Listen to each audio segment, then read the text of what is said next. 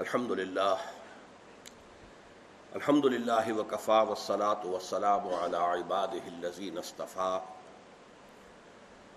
خصوصا على أفضلهم وخاتم النبيين محمد الأمين وعلى آله وصحبه أجمعين أما بعد، فقد قال الله تبارك وتعالى كما ورد في سورة الجمعة اعوذ باللہ من الشیطان الرجیم، بسم اللہ الرحمن الرحیم۔ یسبح للہ ما فی السماوات وما فی الارض الملک القدوس العزیز الحکیم۔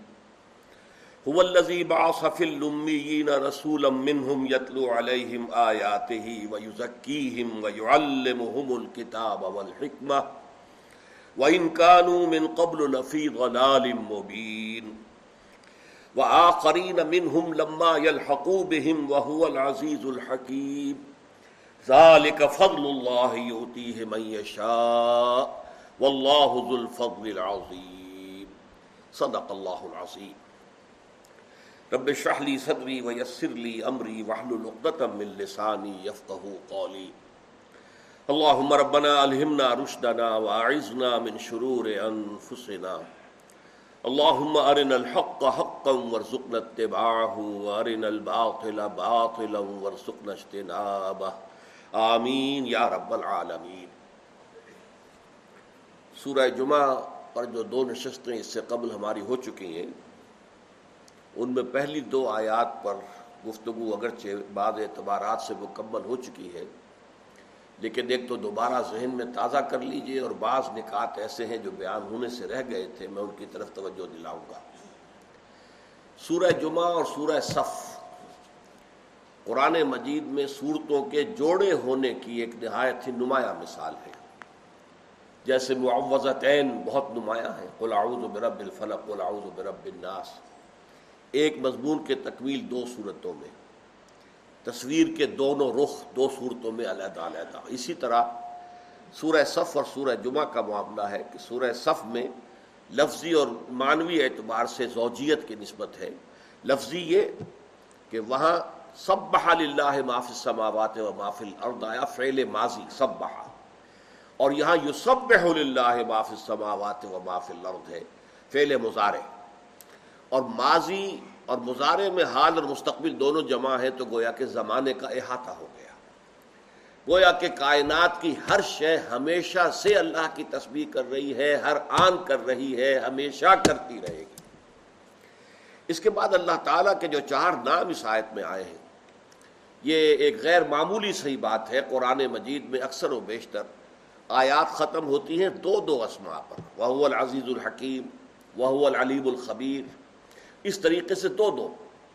سوائے اس کے کہ یہ سورہ جمعہ کے اندر چار اسماء گرامی آئے ہیں اللہ کے، اسی طرح سورہ حدید کے اندر ہے وہ تو خیر آخری ہمارا درس ہوگا اس منتخب نصاب کا۔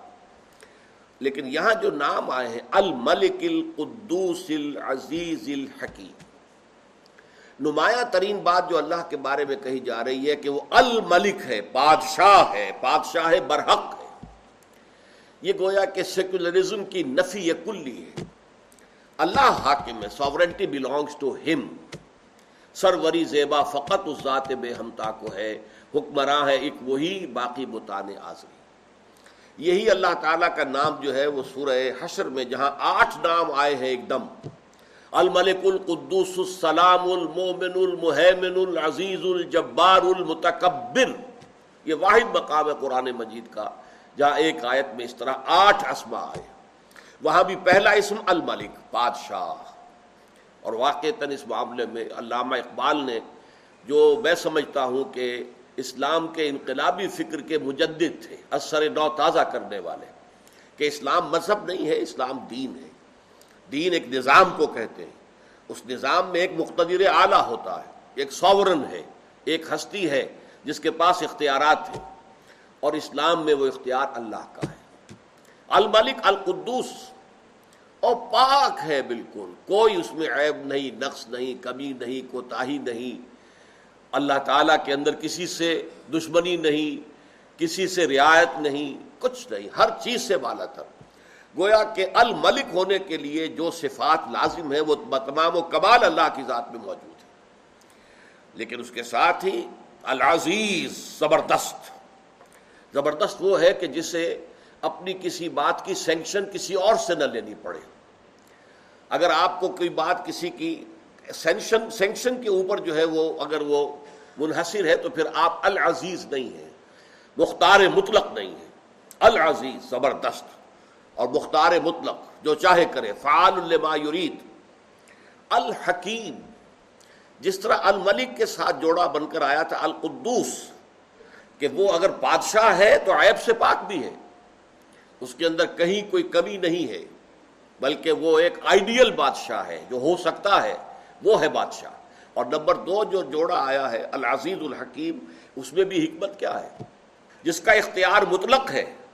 عام طور پر جو دنیا کا اصول ہے، وہ یہ ہے کہ authority tends to corrupt and absolute authority corrupt absolutely لیکن اللہ کا معاملہ کیا ہے؟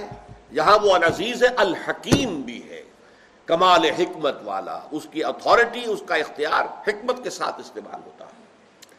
اب اس کے بعد دوسری آیت میں جیسا کہ میں عرض کر چکا ہوں، حضور کا وہ طریقہ کار مذکور ہے، جس سے کہ آپ نے اسلامی انقلاب کے لیے مردان کار پہلے تو فراہم کیے اور پھر ان کی تربیت کی۔ یہ مانوی ربط ہے سورہ صف اور سورہ جمعہ کا۔ کہ حضور کا مقصد بیست یہ سورہ صف میں، هو الذی ارسل رسوله بالهدى ودین الحق لیظهره علی الدین كله ولو کرہ المشركون گویا کہ حضور کی بیست کا مقصد دین حق کا غلبہ، دین حق جو ہے وہ تمام نظام ہائے زندگی کے اوپر اور زندگی کے گوش، تمام گوشوں کے اوپر اس کا غلبہ ہو جائے تو یہ ہے دین حق کو غالب کرنا، یہ حضور کا مقصد بیست ہے۔ یہ الفاظ بار بار میں نے کہے ہیں کہ یہ الفاظ قرآن مجید میں حضور کے لیے تین مرتبہ آئے، سورہ توبہ، سورہ صف، سورہ فتح۔ لیکن کسی اور نبی اور رسول کے لیے ایک مرتبہ بھی نہیں آئے۔ یہ خاص مقام ہے حضور کا، اور وہی ہمیں نظر آتا ہے سیرت میں کہ آپ نے بالفعل ایک عظیم انقلاب برپا کیا، جس کا کہ اعتراف جو ہے دنیا میں دشمنوں کو بھی ہے، غیر مسلموں کو ہے، سب نے مانا ہے کہ عظیم ترین انقلاب، گمبھیر ترین انقلاب موسٹ پروفاؤنڈ انقلاب۔ زندگی کے ہر گوشے سے متعلق انقلاب وہ تھا جو حضور نے برپا کیا۔ لیکن اب ظاہر بات ہے انقلاب برپا کرنے کے لیے آدمی چاہیے۔ وہ لوگ کہ جو سرفروشی کرنے کو تیار ہو جہاں فشانی کے لیے تیار ہو مصیبتوں کی کٹھالیوں میں سے گزرنے کے لیے تیار ہو آزمائشوں کی بھٹیوں میں سے گزرنے کے لیے تیار ہو تن من دھن قربان کرنے کو تیار ہو جب تک ایسے لوگوں کی ایک جماعت اور وہ بھی معتدب تعداد میں، دس، بیس، پندرہ، بیس سو دو سو آدمیوں سے یہ بات بننے والی نہیں ہے۔ بلکہ کثیر تعداد میں ایسے لوگ اگر فراہم نہیں ہو گئے تو انقلاب برپا نہیں ہو سکتا۔ اب وہ آدمی کہاں سے آئے؟ کیسے آئے؟ وہ ہے عمل کے جو آ رہا ہے دوسری آیت میں کہ حضور کا بنیادی طریقہ کار کیا ہے۔ یہ بنیادی کا لفظ میں جان بوجھ کر استعمال کر رہا ہوں۔ انقلاب کا ایک تو پروسیس وہ ہے جو میں نے منہج انقلاب نبی میں بیان کیا ہے۔ اس کی سٹیجز ہیں۔ ان سٹیجز کے اندر پیسو ریزسٹنس بھی ہے ایکٹیو ریزسٹنس بھی ہے آرم کانفلکٹ بھی ہے، ہر انقلاب میں ہوا ہے۔ لیکن یہ ہے کہ اس سے پہلے کا مسئلہ کیا ہے؟ بنیادی۔ وہ انسان کہاں سے آئے؟ وہ مولانا روم کا جو مصرا ہے، انسان مارزوست مجھے ایک انسان درکار ہے۔ وہ انسان کیسے فراہم کیے جائیں؟ کس طریقے سے انہیں تربیت دی جائے؟ کہ پھر وہ تن، من، دھن، ہر شے اس انقلاب کے لیے قربان کرنے کو تیار۔ وہ ہے جو آیا ہے دوسری آیت میں۔ رسول یتلو علیہم آیات ہی نمبر ایک. وَيُزَكِّيهِمْ، نمبر دو. وَيُعَلِّمُهُمُ الْكِتَابَ وَالْحِكْمَةِ، نمبر تین اور چار. وَإِن كَانُوا مِن قَبْلُ لَفِي ضَلَالٍ مُبِينٍ. یہ حضور کے معمولات چہار گانا ہے یا انہیں فرائض چہار گانا بھی کہا جا سکتا ہے. لیکن اس سے پہلے لفظ جو آیا ہے باسف المیین رسولم منہم وہی ہے اللہ جس نے بھیجا ہے بلکہ اٹھایا ہے۔ باس کہتے ہیں اٹھانے کو، باس بادل موت، جب ہم قبروں سے اٹھائے جائیں گے۔ وہ لذی باس فل امیین اٹھایا ہے۔ He has raised from among the unlettered ones چونکہ قوم جو تھی وہ امی تھی۔ امی کے بارے میں میں عرض کر چکا ہوں کہ بعض حضرات عہد حاضر کے حضور کے بارے میں یہ بات ماننے کو سمجھتے ہیں کہ یہ تو حضور کی شان میں کچھ گستاخی ہو گئی کہ حضور پڑھے لکھے نہیں تھے۔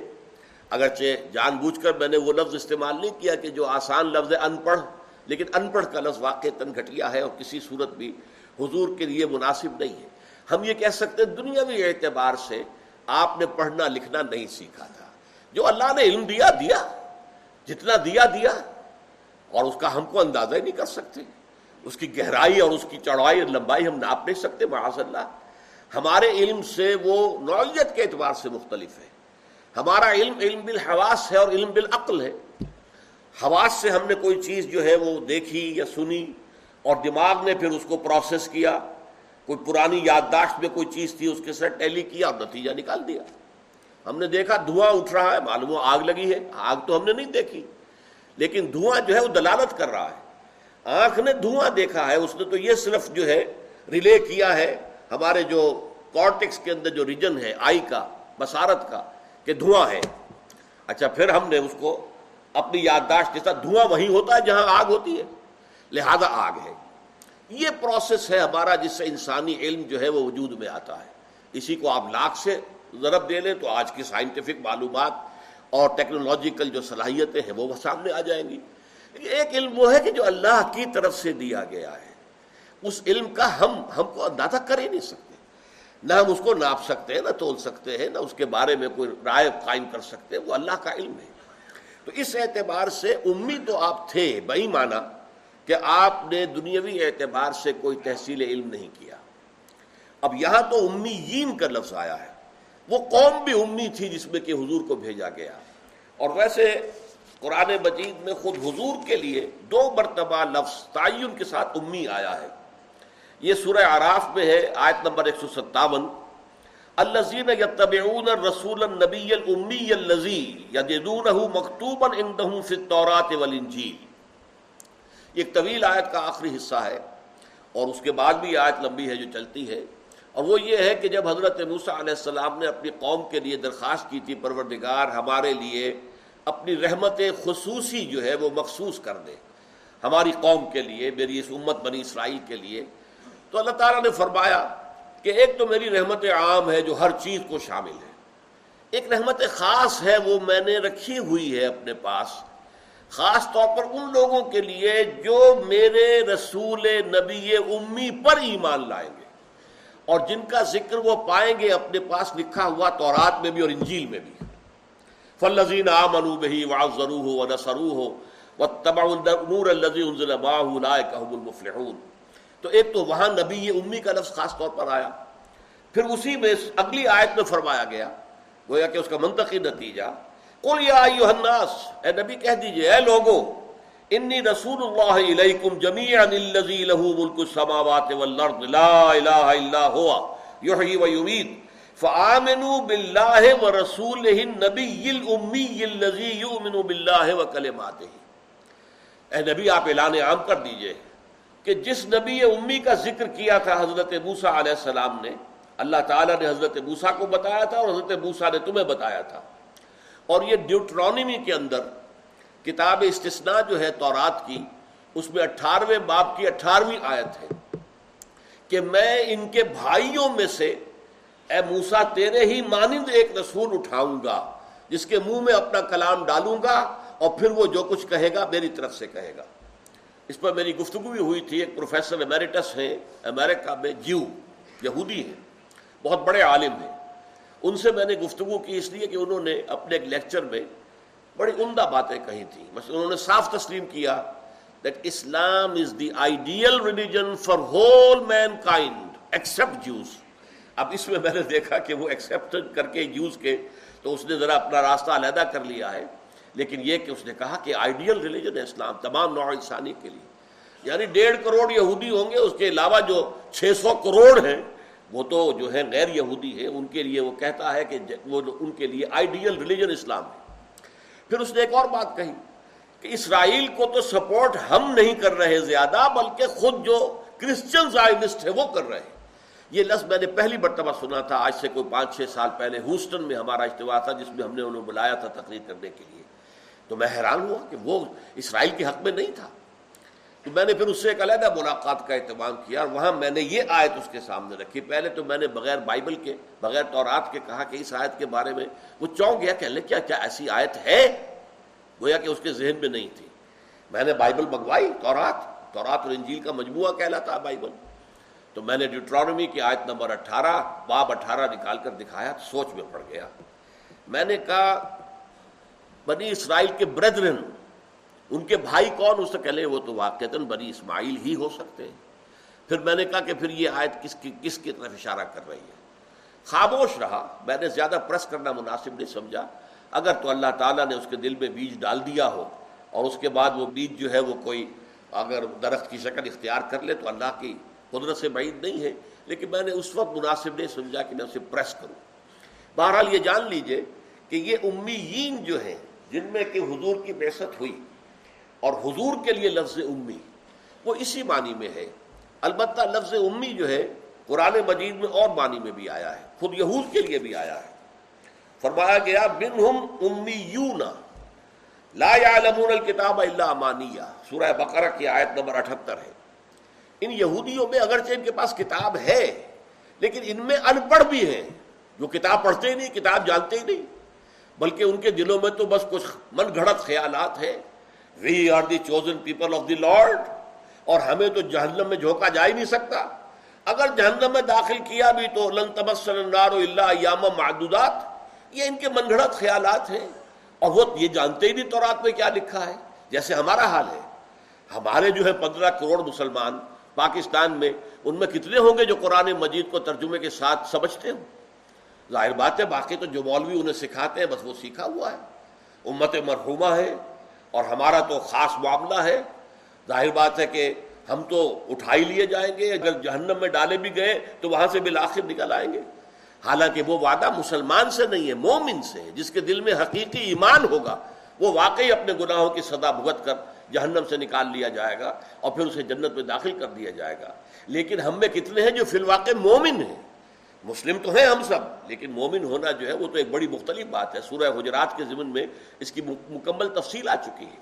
تو جیسے ہمارا حال ہے ایسے ان کا تھا۔ منہم امیون لا يعلمون الکتاب الا امانیہ۔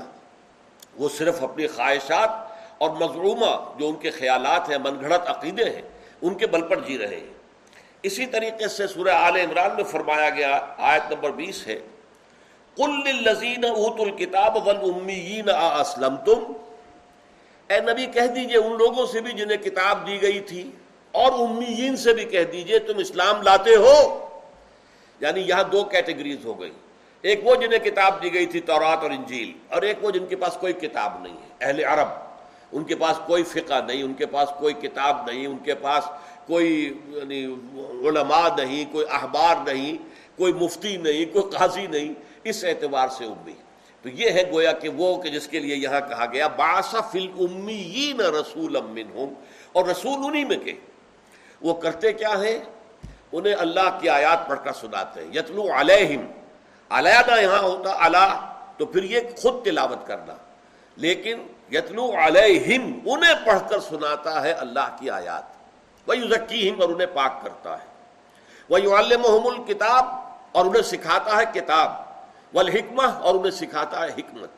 وہ ان قانون ان قبل و نفی مبین۔ حالانکہ اس سے قبل تو یقیناً وہ کھلی گمراہی کے اندر مبتلا تھے۔ ظاہر بات ہے، بت پرستی تھی۔ ان کے ہاں تو بت پرستی تو خیر تھی ہی، اور جو انہوں نے نہایت گھراونے قسم کی چیزیں اختیار کر لی تھی۔ عورتیں اور مرد مادر زاد برہنا ہو کر کعبے کا طواف کرتے تھے۔ اور اسے سمجھتے تھے، یہ بہت اونچا روحانی مقام ہے۔ بہت اونچا کام ہے مادر ذات برہنا عورتیں اور مرد۔ اور وہ طواف کر رہے ہیں خانہ کعبہ کا۔ یہاں تک تو انہوں نے گرا دیا تھا اپنے معاملے کو۔ اگرچہ مدعی تھے کہ ہم ملت ابراہیم پر ہیں۔ ہمارا طریقہ وہی ہے جو ہمارے دادا، ہمارے جد امجد ابراہیم کا تھا۔ لیکن ظاہر بات ہے کہ کچھ کچھ رسمیں تھیں، طواف جو ہے وہ حضرت ابراہیمی کا سکھایا ہوا تھا۔ حج کا معاملہ حضرت ابراہیمی کا شروع کیا ہوا تھا۔ قربانیوں کا معاملہ حضرت ابراہیمی کا شروع کیا ہوا تھا۔ لیکن حضرت ابراہیم نے تو سب سے پہلے توحید کی تعلیم دی تھی۔ وہاں نماز قائم کرنے کے لیے یہ خانہ کعبہ کو جو تعمیر کیا تھا، ربنا یقیم الصلاح، اس کے لیے تعمیر کیا تھا۔ اور اس کی تو اپنی جو ہے انتہائی وہ باغیرت اور باعفت اور باعثمت اور باہمیت انسان تھے۔ یہ تم نے جو نئے نئے ڈھکوسلے ایجاد کر لیے، یہ کہاں سے ہیں تو وہ اب ان کو انکانوں من قبل و لفی و لاد مبین، اگرچہ اس سے قبل وہ نہایت کھلی ہوئی گمراہی میں تھے، یقیناً کھلی ہوئی گمراہی میں تھے۔ لیکن ان میں اللہ تعالیٰ نے اپنا رسول، نبی نبی امی جو ہے مبوس کیا ہے۔ اب اس پہ تھوڑی سی گفتگو پچھلی مرتبہ ہو چکی تھی کہ یہ ایک پروسیس ہے۔ آج ذرا اس کا تجزیہ پھر کر لیجیے۔ ایک نارمل انسان کو سامنے رکھیے۔ ایک نارمل انسان۔ میں اصل میں یہ لفظ کس کے مقابلے میں استعمال کر رہا ہوں؟ ایک شخص وہ ہے جس کی فطرت مسخ ہو گئی ہے۔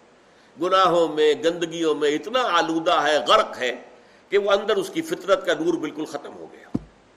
یا ایک شخص وہ ہے جو تعصب کی وجہ سے کوئی بات سننے کو تیار نہیں۔ ایک شخص وہ تکبر کی وجہ سے کوئی بات سننے کو تیار نہیں۔ تو یہ میں ان کو اب نارمل کہہ رہا ہوں۔ نارمل آدمی۔ نارمل آدمی فرض کیجیے کہ وہ بت پرست بھی ہے یا کوئی اور ہے، کسی اور مذہب کا اور نظریے اور خیال کا اور فلسفے کا حامل ہے۔ آپ اس کو کنورٹ کرنا چاہتے ہیں اسلام کی طرف. تو کیا طریقہ ہوگا؟ پہلے آپ کو اس کے ذہن کا جائزہ لینا ہوگا. اس کے دل اس کے ذہن میں خیالات کیا ہیں؟ اس کے نظریات کیا ہیں؟ اس کے عقائد کیا ہیں؟ سب سے پہلے آپ کو ان کی تصحیح کرنی ہوگی. غلط عقائد، غلط نظریات سے دماغ کو پاک کر کے صحیح جو خیال ہے اور صحیح جو نظریہ ہے اور صحیح جو حقیقت ہے، توحید، معاد اور رسالت کے اصولوں پر اس کے فکر کو تعمیر کرنا ہوگا. جب اس کے ذہن اور دل کے اندر ایمان بیٹھ جائے گا، تو جو بری عادات، برے اتوار برے اخلاق اس کے گرد چمٹے ہوئے تھے، جیسے پتجھڑ میں پتے جھڑ جاتے ہیں، وہ خود بخود جھڑ جائیں گے۔ یہ تسکیہ ہو جائے گا یوزک کی اب جب یہاں تک وہ پہنچ گیا ہے، تو اب وقت آیا تعلیم کتاب۔ کتاب میں عرض کر چکا ہوں کہ اس سے مراد ہے احکام ڈوز اینڈ ڈونٹس اب انہیں بتایا جائے گا، بھائی اللہ نے نماز فرض کی ہے۔ نماز پڑھنی ہوگی۔ اب اللہ نے روزے جو ہے فرض کیے ہیں۔ رمضان مبارک کے آپ کو رکھنے ہوں گے؟ اگر آج چھوٹتے ہی اسے نماز کہیں گے، جیسا کہ ہمارے بہت سے لوگ کرتے ہیں، اپنے بچوں سے، بھائی نماز پڑھا کرو۔ اب وہ یہ دیکھتے ہی نہیں کہ آپ نے جس تعلیم گاہ میں اسے بھیجا ہوا ہے، وہاں تو اس کے دماغ میں کچھ اور ہی خناس پیدا ہو چکا ہے۔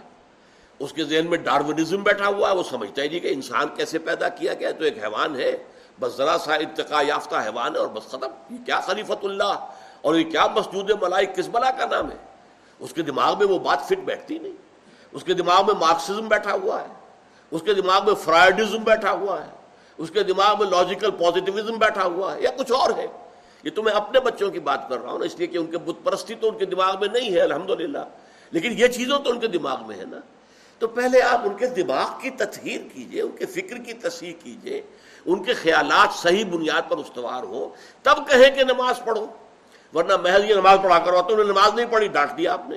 اس سے کچھ حاصل نہیں۔ تو جو نارمل طریقہ ہے، پہلے فکر کی تطہیر ہو، اس سے اخلاق کی تطہیر خود بخود ہو جائے گی۔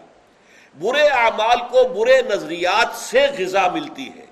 جب نظریہ یہاں یہ بیٹھ جائے گا کہ مرنے کے بعد جی اٹھنا ہے اور جواب دہی کرنی ہے اپنے ایک ایک فعل اور عمل کی، تو خود بخود جو ہے انسان کے وہ جو بھی اس کے جو پتے لگے ہوئے تھے برائیوں کے، وہ پتے پتجھڑ کے موسم کے جھڑ جائیں گے۔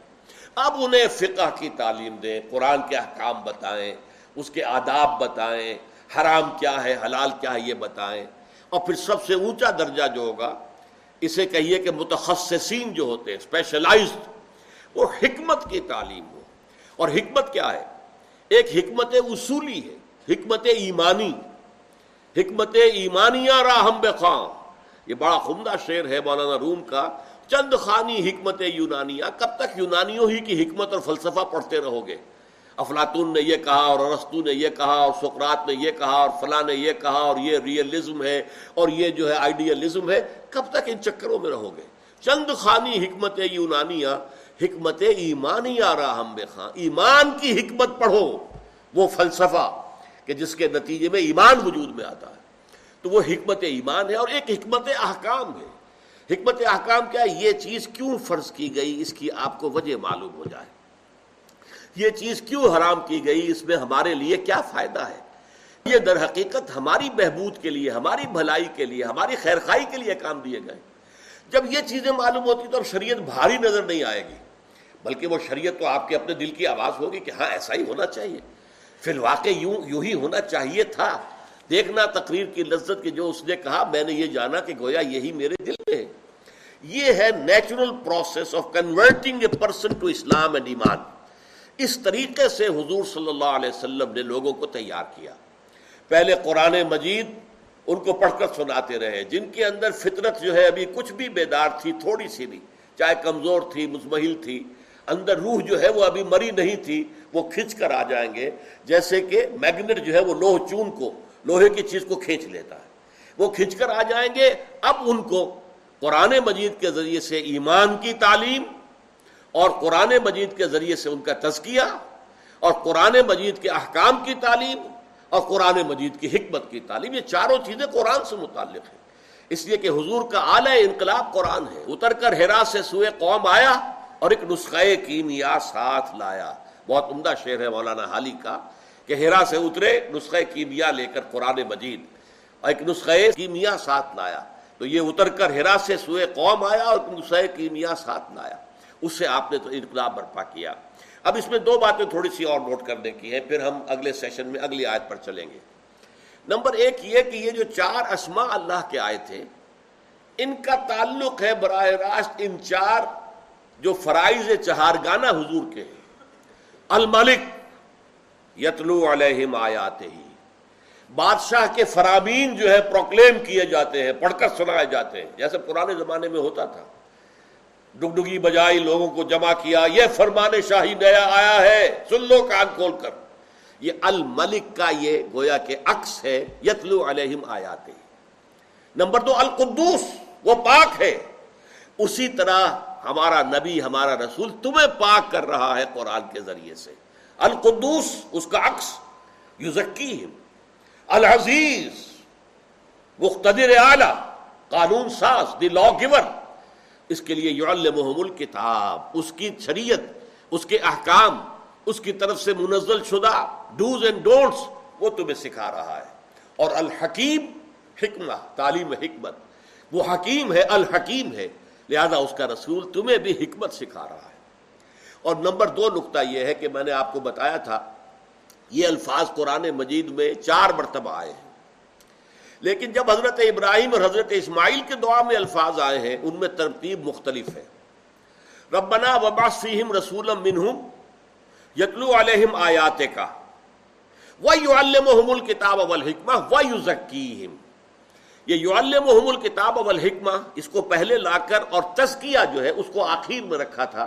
حضرت ابراہیم اور حضرت اسماعیل نے علیہ السلاۃ وسلام لیکن قرآن مجید میں اللہ کی طرف سے تین دفعہ یہی آیت آئی۔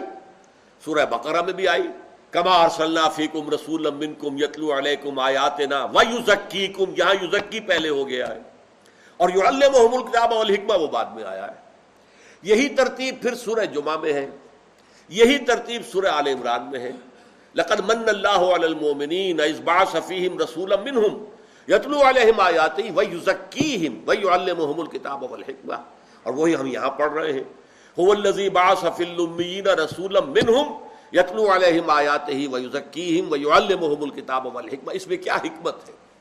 اگر تو ایسا ہوتا کہ دو مرتبہ وہ ترتیب ہوتی، دو مرتبہ یہ ہوتی، تو ہم کہتے کہ برابر ہے، اس میں کوئی فرق نہیں۔ جب یہ ہے کہ ایک مرتبہ وہ آئی ہے اور وہ انسانوں کی طرف سے ہے، چاہے حضرت ابراہیم بہت بڑا اونچا مقام ہے تو انسان۔ اور حضرت اسماعیل، ان کے صاحبزادے ہیں، لیکن ہے تو انسان۔ انہوں نے اپنے حیثیت سے سوچ کر تزکیہ کو بلند ترین مقام قرار دیا۔ لیکن اللہ تعالی نے اس کے اندر تصحیح کا لفظ تو درست نہیں ہے۔ اس لیے کہ ظاہر بات ہے کہ دونوں رسولوں کی بات بھی غلط تو نہیں تھی، لیکن امپروو کیا ہے، اس کو بہتر کر دیا ہے۔ اور وہ امپروومنٹ کیا ہے کہ تزکیہ پہلے اور تعلیم و کتاب حکمت بعد میں۔ کیوں؟ جب تک نیت خالص نہ ہو چکی ہو، علم کا حصول بیکار ہے، بلکہ نقصان دہ ہے۔ اپنے دل کے اندر تو اپنا تکبر ہے، اپنے اپنی ہستی کو پروجیکٹ کرنا مقصود ہے، لوگوں پر روب گانٹنا مقصود ہے، اپنے علم کی دھاک بٹھانا مقصود ہے، اپنی خطابت کا سکہ جمانا مقصود ہے۔ ایسے آدمی کے لیے علم جو ہے، وہ مفید ہونے کی بجائے مضر ہو جاتا ہے۔ وہ اسے استعمال کرتا ہے۔ اپنے ان مقاصد سیاح کے لیے۔ تو تزکیہ ہوگا، نیت درست ہو چکی ہوگی، تب علم کا حصول مفید ہوگا۔ علم را برتن زنی مارے مبد علم را بر دل زنی یار بوت یہ بھی مولانا روم کا شعر ہے۔ علم کو اگر اپنے تن کے لیے استعمال کرو گے، تو یہ سانپ بن جائے گا تمہارے لیے۔ اور علم کو اگر دل کے اوپر استعمال کرو گے، تو یہ تمہارا یار ہوگا، دوست ہوگا۔ علم را بر تنزنی مارے بوت مار سانپ کو کہتے ہیں۔ علم را بر دل زنی یار بوت تو تزکیہ کو اللہ تعالیٰ نے ان تینوں مقامات پر مقدم کر کے ہمیں یہ رہنمائی دی ہے کہ تعلیم کتاب و حکمت، اور میں یہاں لفظ بدل رہا ہوں، تعلم کتاب و حکمت، سیکھنا۔ کتاب اور حکمت کا سیکھنا مفید تبھی ہوتا ہے جبکہ نیت کی اصلاح ہو چکی ہو، تزکیہ ہو چکا ہو، ورنہ بصورت دیگر انسان علم کو بھی دنیا داری کے لیے استعمال کرتا ہے۔ بارک اللہ علی ولکم فی القرآن العظیم و نفعنی ویاکم بالآیات و ذکر الحکیم۔